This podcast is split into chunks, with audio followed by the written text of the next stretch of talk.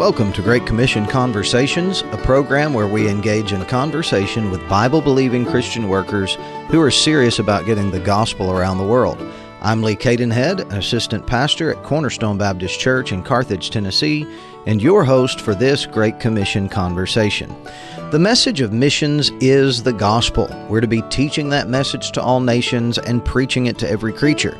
The first word of our marching orders is go. Getting the gospel out demands seed sowing, and that includes looking for needy fields, which are never difficult to find, and effective methods for getting the seed into the soil of men's hearts. My guest today is missionary James Hoffmeister, and he spent more than 20 years sowing the seed of the gospel in the island nation of Trinidad and beyond. Brother Hoffmeister is one of the most zealous evangelists that I know of, and his church in Trinidad is virtually consumed with getting the gospel out. In today's program, Brother Hoffmeister goes over several different outreaches that he's employed in Trinidad, but we especially concentrate on the tool of evangelistic crusades. Brother Hoffmeister has a lot of experience with this method of evangelism and has even been able to employ it in the work of church planting. In this interview, he walks us step by step through how to conduct an evangelistic crusade from preparation to execution to follow up. So, with that introduction, let's get into the conversation. Brother Hoffmeister, you've been in Trinidad now for over 20 years. I, I visited your, your work there in San Fernando back in 2017, and it is absolutely a, a flurry of outreach activity seemingly all the time. It's, it's Charity Baptist Church in San Fernando seems to me to be a hub of evangelism, not only for the community where it's located, but all around that island. And, and I know that you've exported that to other places around the world, some of those evangelistic methods. And I want to talk to you about uh, one of those evangelistic methods in particular, the crusades that you can conduct. But I wanted to start by asking you about what, what are some of the staple outreaches that Charity Baptist uh, does there in San Fernando? And um, what are some of the tools that you've utilized to evangelize uh, the, the people there in Trinidad? Well, I'll tell you, thank you for the chance to be here. And uh, there's no greater opportunity than getting the Word of God out.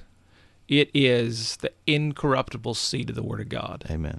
And we say that, but if we really utilize getting the Word into the field, it can change the world.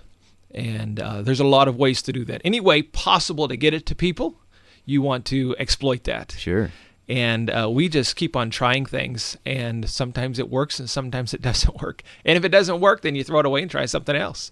And i think i've probably failed more than i've succeeded but we just keep on trying something. We do um, public ministry where our young bible college students will be on the streets preaching. And then of course thousands of tracts will go on every week in the public. Um, we we are very aggressive when it comes to house to house soul winning.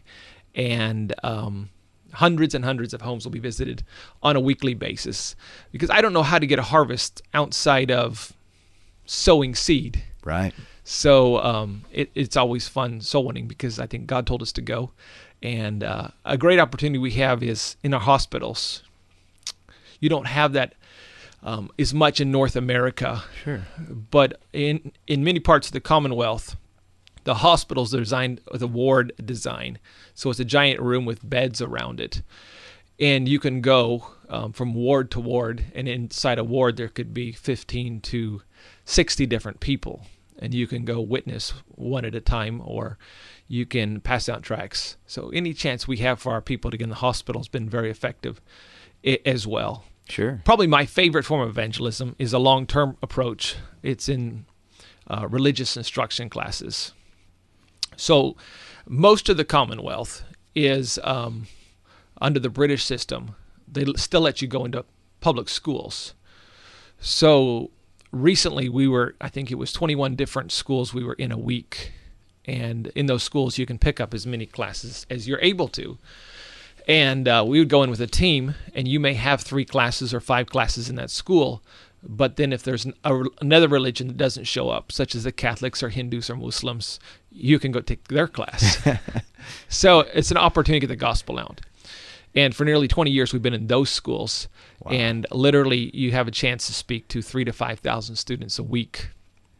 Wow. So when you when you figure that over over many many years, just about anywhere you go, soul winning, you'll go to a house and somebody knows you because at one point in time you taught their kids in school. Yeah. You can speak at assemblies in public schools. There'll be three to eight hundred kids, and it's just another chance to develop relationships. People know you just about everywhere you go, and uh, which gives you open doors continuously. So that is a lot of fun as well. Amen. And uh, you know, may not have everybody in your church who's actively involved in evangelism, but um, as far as on a weekly basis, but they have a lifestyle and a mindset. Well, they'll bring people to church. Nearly every service, you have lost people there. So the gospel just continues to work.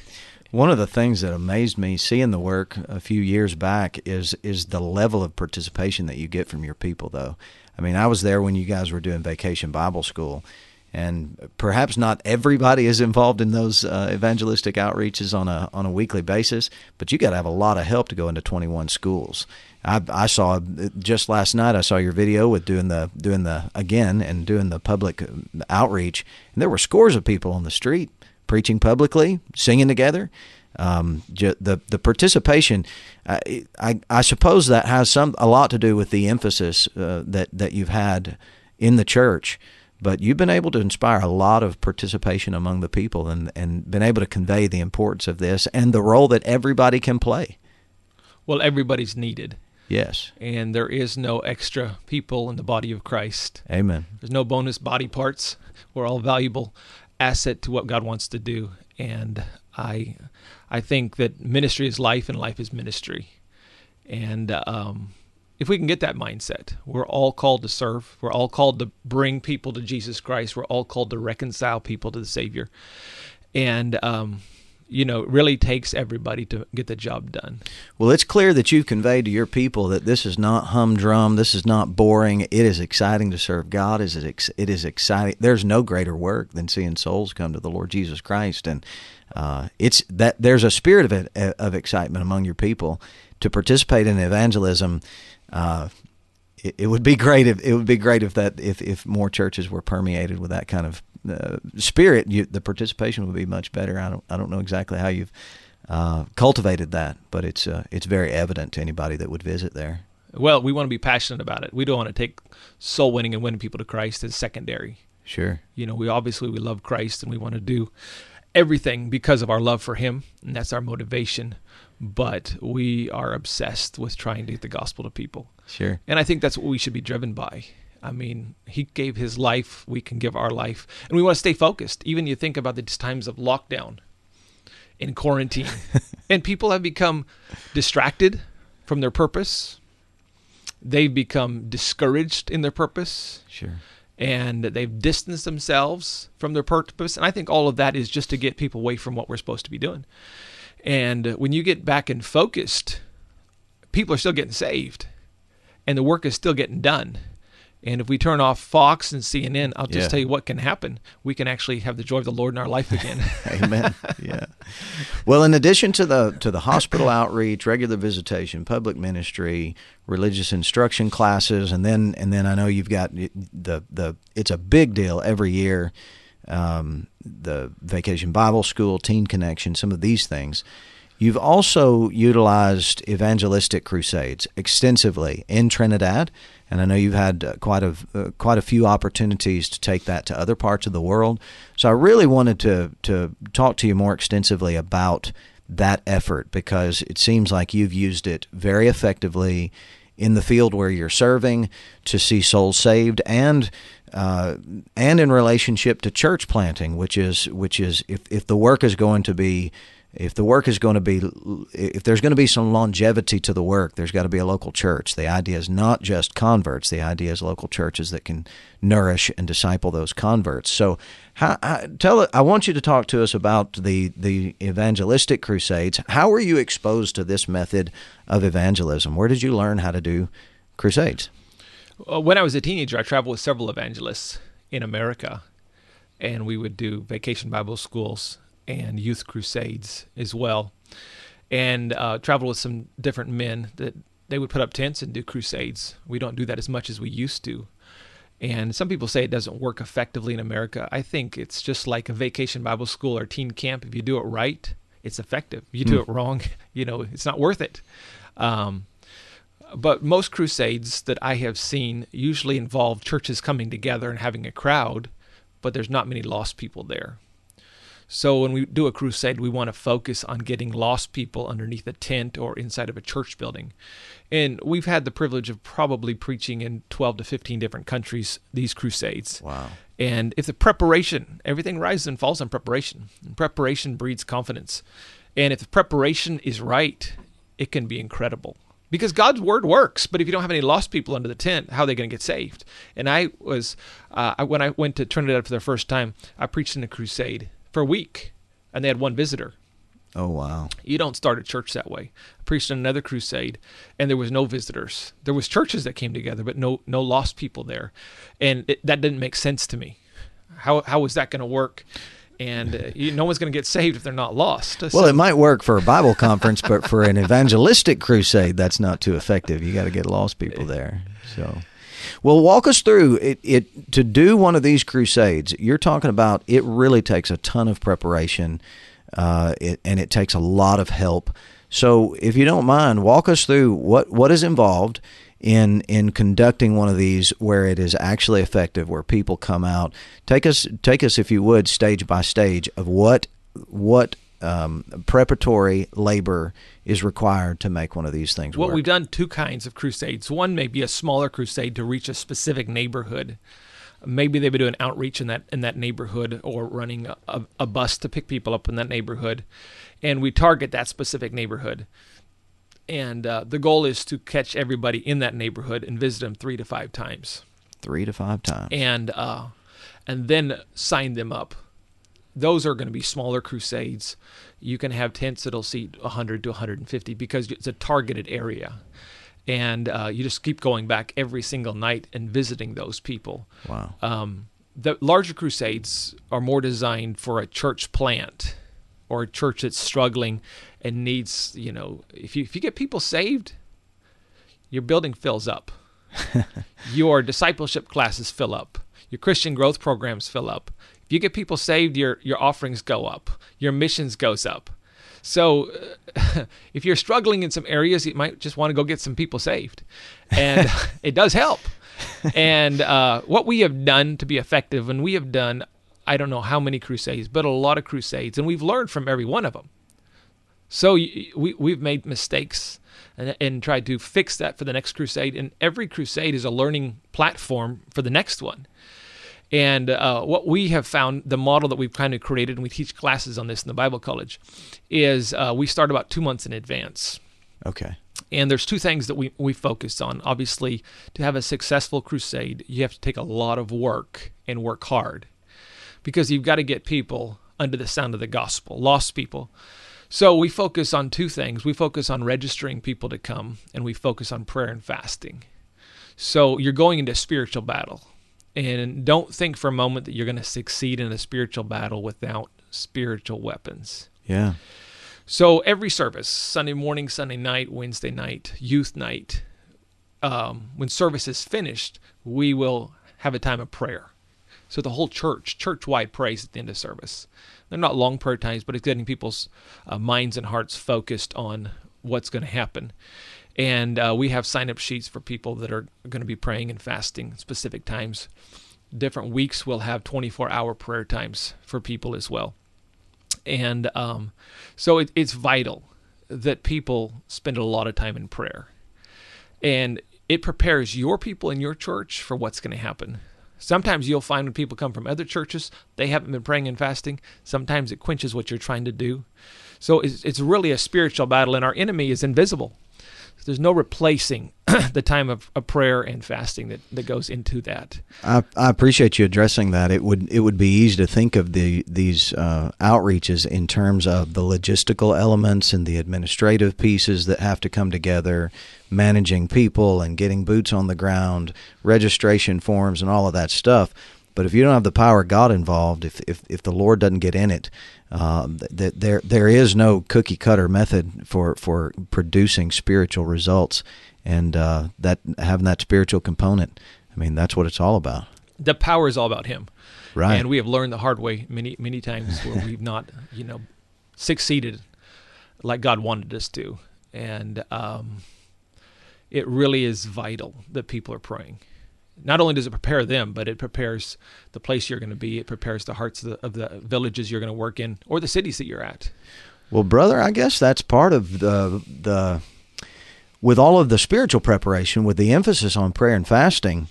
I that certainly is a, a probably a pretty effective way to energize your your the base of workers. It really- people that are praying are, are going to be more likely to It participate It when really it comes to registering people and making those visits. And uh, the Lord actually uh, puts it upon hearts to get engaged. And it creates a burden. So when that crusade actually reaches, you have a really great participation with your Yeah. people. So the second thing we do is everybody gets um, their own sign up sheet where they're going to register 40 prospects, personal prospects that they're going to be praying for, working on inviting every week. So you have eight weeks where they should be working on a personal invitation for the prospects on their sheet. So it doesn't matter what part of the country they're in, they're trying to get their own personal people to get to the crusade. Now, remember, I believe statistically 85% of people that visit church are invited by someone they know personally. Right. So the best prospects you have happen to be friends or coworkers or acquaintances. And uh, so each person is is targeting 40 people. And you can pick whatever number you want. Uh, maybe if you're starting a crusade, you want to start with 10 Sure. or 25 or what, whatever number. The more, the better. And when you have active soul winners, filling a, a, list of 40 people is not hard at all. Well, and that's uh, it, so you're we're not ta- we're not talking simply about cold calling. We're we're not talking about simply canvassing. You're trying to get the people, whoever whoever is sponsoring the crusade. If you're trying to do a church plan, if your church is doing an outreach in a community, you're trying to get people to involve the people that they know. It's it's still relational, We want we want evangelism to be a lifestyle. right? It's Sure. not something obviously you clock in and do for two hours and then clock out. Right. Yeah. Okay, so you got the, the, the prayer and fasting element. You delegate to each participant their their the the goal of registering 40 prospects or, or 40 prospects. They're praying over them. They're they're communicating with them. So from there, From there, we draft everybody in the church. so everybody gets drafted. Okay? Okay. So let's say we have a church of 200 people. They get put on four teams. What we did with the last crusade, and I think you've preached at that church in Princestown, right? there was 120 people that were on teams in that case. Wow. and um, so that is um, that is 30 people a team actually i think there was a little more involved in that but that town was divided and it's an area of 100000 people is divided into four sections. The goal was to visit every house three times. So if you start two months in advance you get a flyer into every door. You're just letting people know there's something going to happen. And that's the first time you blitz through the area. The second time you go to register people. So we go house to house, and I think we had 200 prospect lists already from that area, people who knew people. And of course, they're targeting their specific friends and neighbors in that area or family members that are in that area. Sure. And um, uh, then we would register people. So they start registering on the second visit. And I think we registered 1,400 people. now, that doesn't mean they're coming, Oh, sure, but there's course. something about when you put your name on a piece of paper, you feel a little more committed. And those people will be added to a, to a, um, a text group or they'll be added to a phone call group, however people want to do it. And they're going to get communicated with. And then um, a week prior, we, we blitzed the whole area again.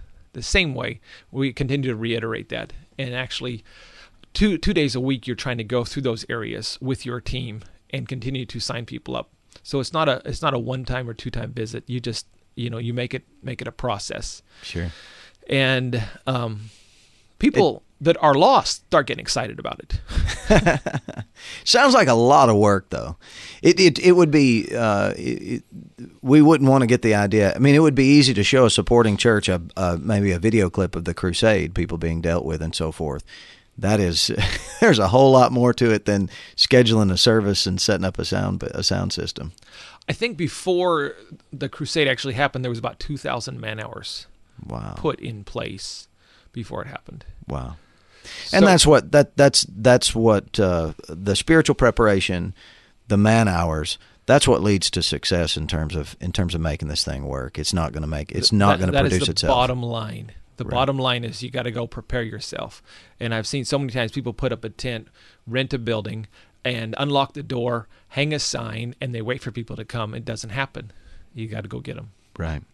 So during the week of the uh, of the crusade, how how do you conduct the service? And and I'm especially curious about the uh, the invitation. I've been I've been with you when when you're dealing with children, and it's and and that can be pretty sketchy when you're you know when you're dealing with kids.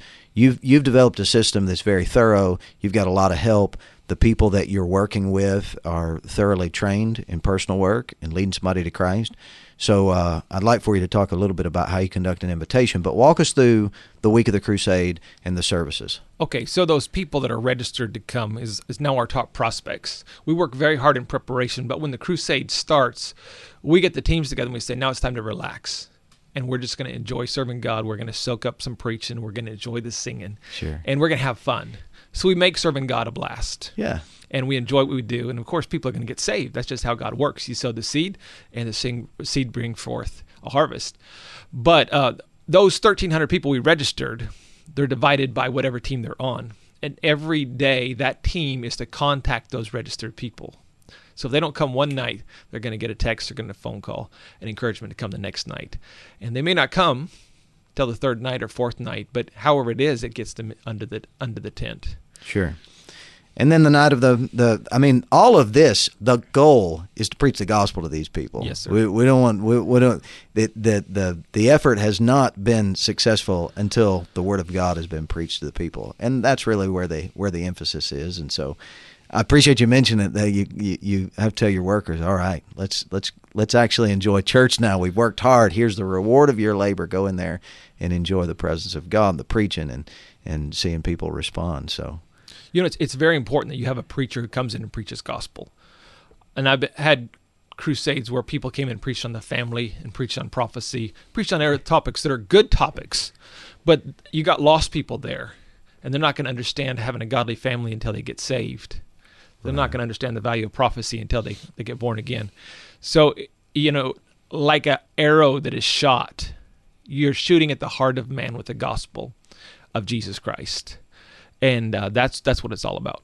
So when we start the crusade, crusade night, we try and get our workers there an hour and a half early so they can start collecting, calling, texting, trying to get their people there, their visitors there, and then we start singing. Our singing group starts singing an hour before. Make sure the practice prepared. Thirty minutes before service starts, we'll have music going, and whether that's live music, sometimes we'll have singing groups singing, and it begins to draw people in you got to make much of what you're doing. So sure. people will pass by your crusade, and if there's one dim light bulb hanging there, they're not going to value what's taking place. Sure. So you get as much light up as possible. We rent a sound system that goes two miles, which, which in our country they play music five miles away for cr- carnival and for their fetes. So there's they have no shame in that. And when the preaching takes place and you can go two miles, people actually love it. I mean, you have people of other religions that love the music and love the preaching. You do it in a, in a way that honors and glorifies God. It's not obnoxious. It's not rude. And you'll find people by the hundreds that come and sit on their porches. They don't come under the tent, but they're listening every single night and they enjoy it. Right, and that that may be a bit uh, cultural specific in terms of the the reach of that sound from the from the tent, but you got to uh, figure out what works where you're at, you're actually reaching more people than show up. In that, that, that is correct. Yeah, we had one crusade downtown our city, and it was in a major park, and that sound went two miles.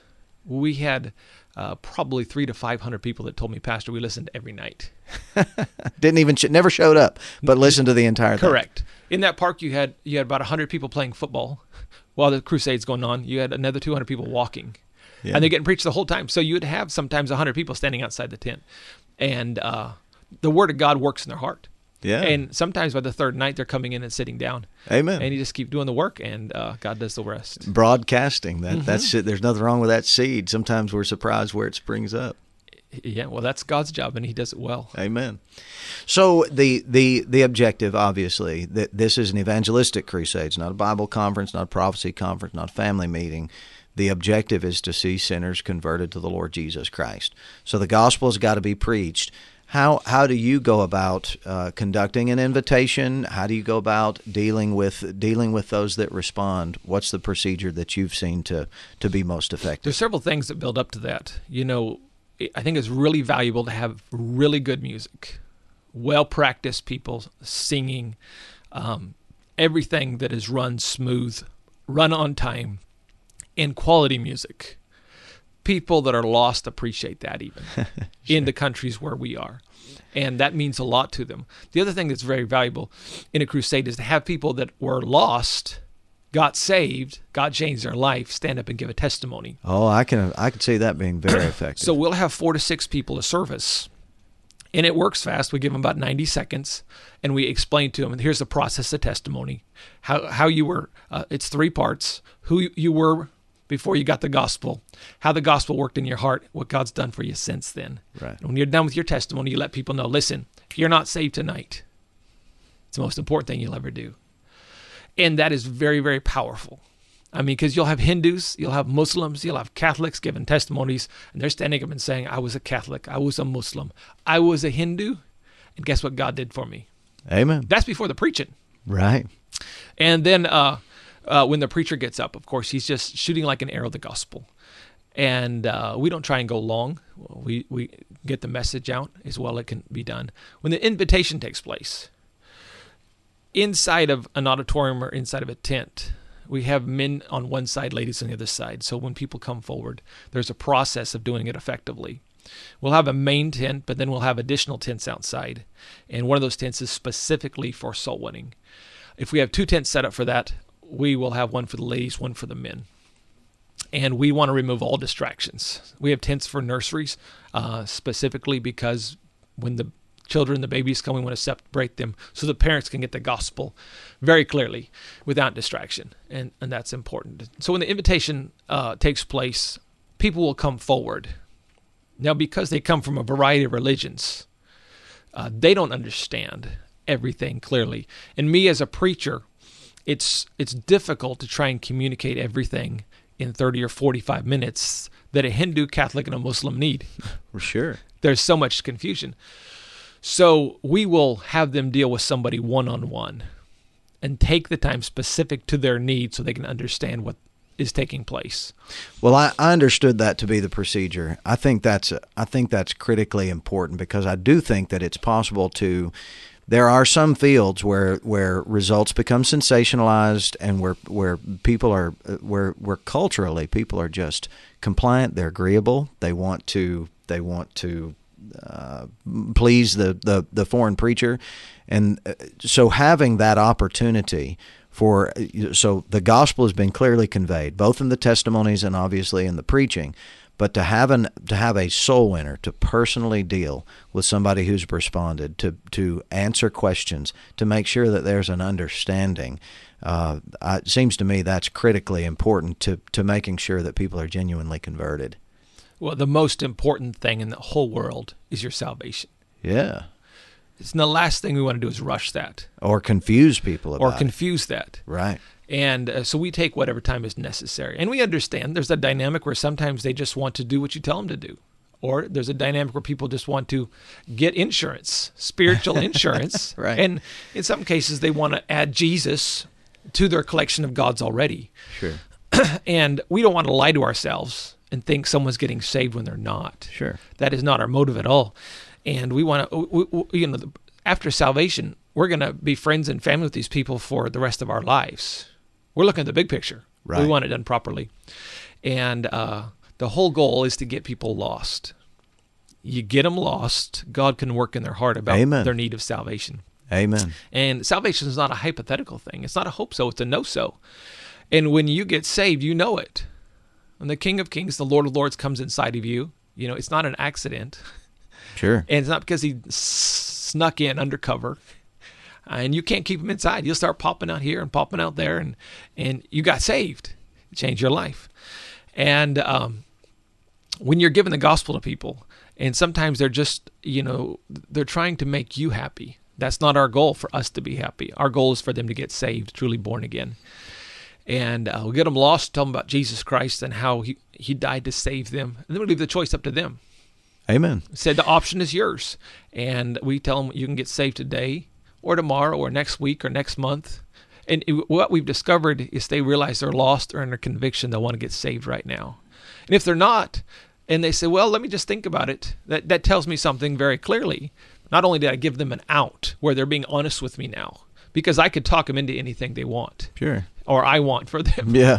That's not my goal because I'm lying to myself thinking I did something effective when really I probably made them unreachable. And um, so at that stage, we give them an out. And if they say, well, let me think about it for a while, or how about next week? We set up another appointment where we can go through the gospel with them again. Yeah, that's great. And uh, we try and move a step forward. And sometimes it's two, three, four, five times. Well, it seems like another element of the uh, critical element of the preparation is is having personal workers who are properly trained, who whose expectations are appropriate, who know how to field the questions and have some sense of spiritual discernment, and they're not trying to get a notch in their belt. They're trying to see sinners come to the Lord Jesus Christ, and um, that's uh, when when you have a small army army of competent personal workers. Uh, it seems like this this could be very very effective in, in seeing souls saved. Now you touched on something. The the other element that uh, that I that I wanted you to address here is the the follow up, because the idea certainly is not just to get a decision on the night of the crusade. The idea is to see sinners converted, and then ultimately to grow in grace, to get plugged into a local church, to be discipled, and and and to be nurtured into Christ likeness. And uh, I guess one element of the follow up is the evangelistic side, because not everybody gets saved the first time that they're dealt with, and to and to leave the thing open ended and give them the opportunity to have follow up just about the gospel. So how do you address? How do you handle the follow up element? Well, inside of a crusade, uh, sometimes it does worry me if people get saved the first night. sure. You know, and don't take that in the wrong way. People can get saved any time. But sometimes if they soak a little bit in the Word of God, they understand it more clearly. Amen. And maybe they get a little more lost, if I can use that terminology. but um, many times they get dealt with, and maybe they're not ready. Maybe they don't understand. We encourage them, and we'll send workers back to see them the next night and try and get them back under preaching again. And uh, we see most effectively the last two or three nights where the same people have been dealt with you know, really get saved. And that's always a blessing and it's always fun. So our process is once someone gets saved, they come out of a soul winning tent and uh, they will go straight to one of the secretaries. The secretary has a sign up form. Usually we'll be standing there and they'll bring and introduce that person, the decision they made. And I'll explain to them, listen, and we do this in church as well as at a crusade. You know, now you've been saved. The Bible says you're a baby. Christian, Babies aren't supposed to stay babies, they're supposed to grow. And the church is like a team, the pastor's the coach. We want to work together and help you grow. I'll ask them the question What can I do to help you grow? They have no idea. they just got saved. But I want them to realize the next step is growth. And uh, if we don't grow, you know, our, our growth is stunted, we're in trouble. So and I said, We have a Christian growth program for you. Can we register you for that? I would say 95% of people immediately say yes. So before they even leave the desk, they're already registered for a Christian growth class. And um, uh, in the church plant you were talking about, there was 60, I think 66 adults that made a profession of faith. And the following Tuesday, we had 48 of those in a Christian growth class. Yeah, that's that were, tremendous. That were brand new. Right. And uh, that's the that's the whole step is to get them as quick as possible. So four days later, they're in a class, and we made much of that. Visited them several times between now and then. And from that, you just continue to work with those group of people and keep getting the Word of God into them. And whether you call it discipleship, Christian growth, mentorship, whatever you call it, just do it. Amen. Well, that's a that's that's that's the deal. That's the the commission is not just evangelism; it's the discipleship uh, element. And I think uh, having that mindset going in is, I mean, we're, we're, the job's not done until that until the discipleship element is observed and pursued. So that's uh, that's important to the to that to that model. Um, so you mentioned this. Uh, what what do you see as both in your experience and and the potential of this of this as a tool for evangelism and church planting. What is the relationship between the evangelistic crusade and church planting? How have how have you used that in church planting? How do you think that this could be used in some places to really get a uh, get a jump start to establishing a local church? I have seen a lot of crusades that were large, but nothing came out of it. I mean, it was good. There was maybe people got saved and they went to an individual church somewhere. But I think so much work to be effective goes into a crusade. I think you should start, start a church from it, and I think you can you can do that. And uh, I believe Christians should disciple Christians, and pastors should train pastors. Sure. And churches should start churches. Amen. So the mindset of sending one person out on their own by themselves is very myopic it's small minded thinking. I'm going to let this guy spend 10 years what 120 people can do in several months. And you can give him a jump start. Now, the people get saved. Some people will tell you it takes three sets of people before a church is established. You'll lose some of the people, but those people that you first reach will reach the next generation in your church, and they'll reach the next generation. And however people want to digress into that formula, um, it's not always consistent, obviously. But I think it's invaluable to use a large crusade like this to be effective. Your work there in Trinidad, this that's the first time that I've been exposed to this to this model of uh, evangelism. To be honest with you, and to church planting. Um, as a student of church history, I recognize that something along the lines of what you've described, um, maybe in in many cases uh, less organized and intentional. To be honest with you, but but God has used these kind of uh, camp meetings in in um, in church history in America in a different period of church history in America. Um, and then in the last in the last century or more, this is God has used these kinds of efforts in a great, great way over the course of church history, just in America, to see churches established, to see sinners converted, and uh, to to to see to see the church move forward and and and and the work of God grow. Um, I don't know. You mentioned that if it that if it's done right, that it can still be done in the states. I I I think that we would agree that the the spiritual atmosphere of our of our country is changing and has been changing, and is different than it was in the times where those camp meetings, let's say in in the in Tennessee and Kentucky, 100 150 years ago, were used so effectively. Um, do you think that this do you think that this would work in are there particular is there a particular field where you feel like that this is you've this is most effective? You've mentioned being in a dozen plus countries and using this method of evangelism. I think a church can be started anywhere if you go soul winning 20 to 30 hours a week. Everything takes work. Right. I have seen this work in Canada. Okay, the the Crusades. Correct.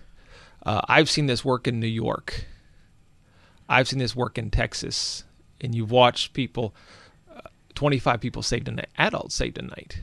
But that is because you have a group of 100 and 150 people going out, and you're working, and you're signing up, and you're registering, and you're putting people uh, in place, and you're bringing prospects under the gospel because the gospel works. But you got to get lost people there. Right. And uh, unfortunately, very few people put the preparation time in to make something effective. Sure. Sure. Tell me about. Uh, you mentioned going. What what are what are some of the the favorite crusades that you've done? You've been all over the world doing this stuff. The Philippines, India, uh, various places in the West Indies, uh, the United States. What are what are some instances that, that you've really seen the Lord work in a mighty way that, that have been a great blessing to you personally? Well, I love preaching anywhere lost people are. um, New York City and Queens, um, they do a crusade up there every year, and there's a lot of West Indians there. So I love to sit inside the American dynamic, speaking to cultures that are foreign inside the church there. Um, they have 30 different cultures and about 100 people. And it's an incredible opportunity right here in America. And you can preach right there outside in a park. And they yeah. set up every night and they pass out about 20,000 invitations and you'll have 150 people, two services a night, and people get saved every single night because the Word of God it works, yeah. brother. That's an interesting. That's an interesting, uh, you know, interjection there. That it's it. I'll be honest with you. It's hard. It's hard. It's it's so difficult today, or more difficult than in than in previous times to to I think get uh, a lot of Americans. It's hard for me to imagine taking this to most places in Western Europe and getting a ton of people under the tent. I don't know. I don't know. I'm not saying that it couldn't work, but it's not the same as going to the Philippines or even Trinidad, perhaps. But in the States, uh, there's every culture under the sun here. There are pe- there, there are people that are not that are not overeducated and spiritually jaded in this country it's easy to paint with a broad brush and think, well, that was a for a different season in, in, in the history of the church, in the history of the United States, or the history of Europe. Uh, man, God's brought the world to us, and uh, those folk those those folks won't just get under a tent in in India or the Philippines or Trinidad. They'll do it in Queens, New York. You know, people will go when they're invited by somebody who loves them and cares for them. Yeah, yeah. And, and really, most of those times where people say it doesn't work, um, they put very little effort into it. You pass out 2,000 tracts and expect a harvest. no, you should be shooting for 50, 75, 100,000. You have the workers to do it. You have the time to do it. The hardest thing you'll ever do is start a church. Sure. And if you're going to be effective at starting a church, it's going to take you 60, 80 hours a week. But people enter the idea in their mind, I'm going to go start a church. They don't realize and they don't count the cost. This is going to be the hardest thing you've ever done. I'm talking about the first one, the second one, the third one, until you understand the most effective ways to do it. But every country is going to be different. But what you're looking for is you're looking for the place where you connect with people. Sure. You go into a city and people are working 60, 70, 80 hours a week, and then they're commuting an hour and a half one way to work at what point in time do you connect with them to give them the gospel?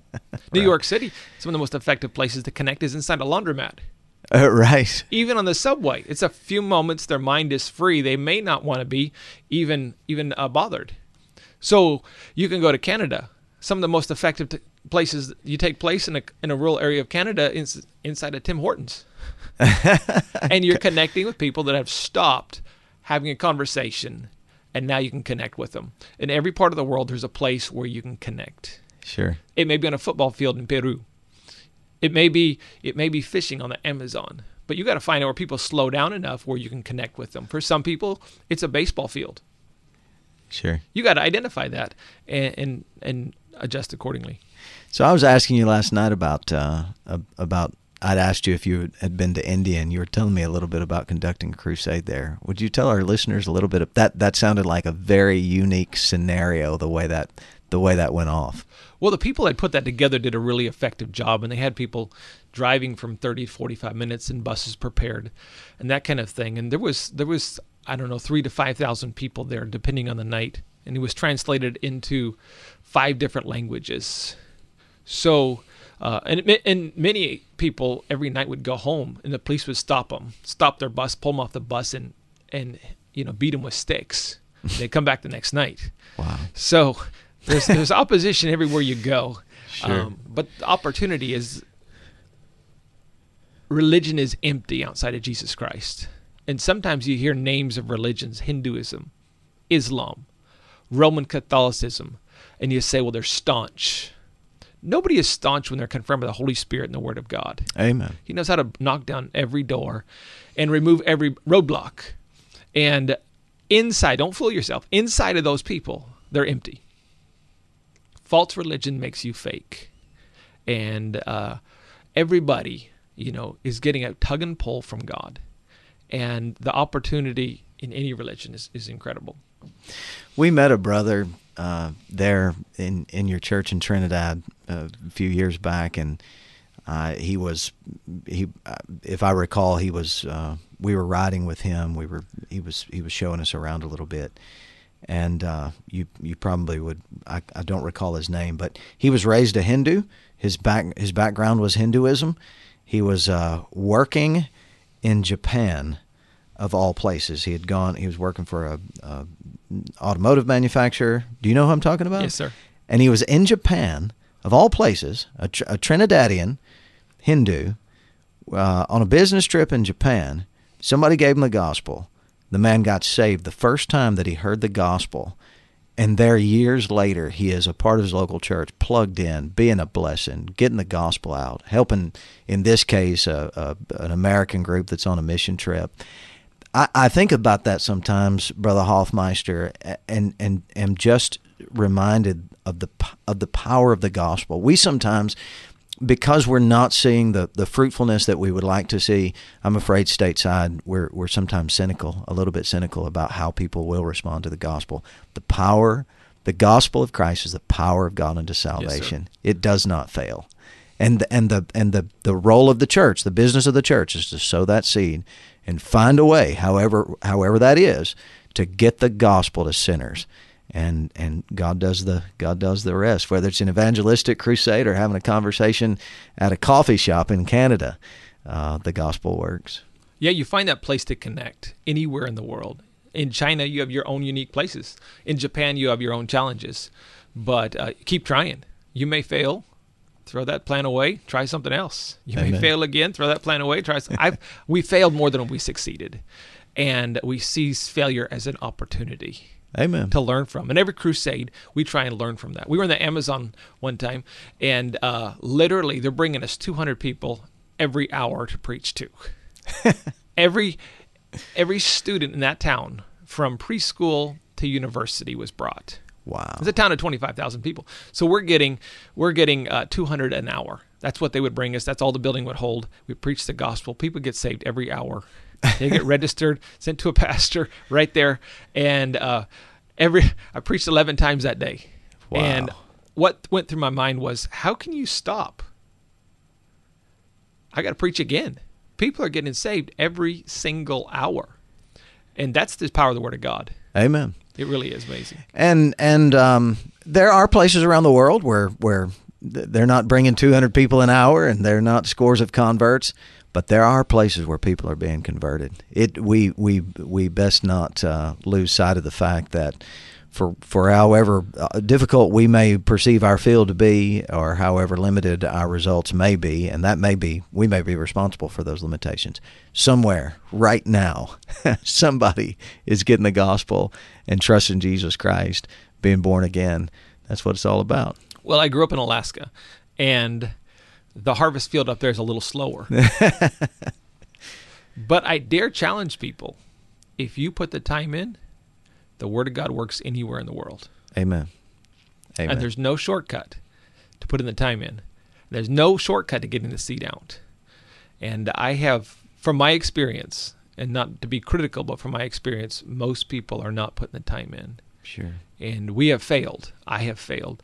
And I'm trying to do better to be more effective in preparation, whether it's just soul winning or whether it's just spending time with people in in your neighborhood, in your rural community, or in the city. There's people everywhere. Sure. And there's people looking for the gospel. Amen. That's a that's a great place to wind up our conversation. Thanks, brother Hoffmeister, for what you're doing there in Trinidad and around the world. And I appreciate you taking the time to have this conversation with us. Thank you, brother Lee. God bless. I hope you enjoyed the conversation today. If you've ever considered doing an evangelistic crusade, or if you've been looking for some form of outreach to kickstart evangelism and even church planting in a new area, I'd say the interview with Brother Hoffmeister could be extremely informative and encouraging. And if nothing else, I hope this conversation has stirred and motivated you to be more engaged in evangelism wherever you may be serving the Lord.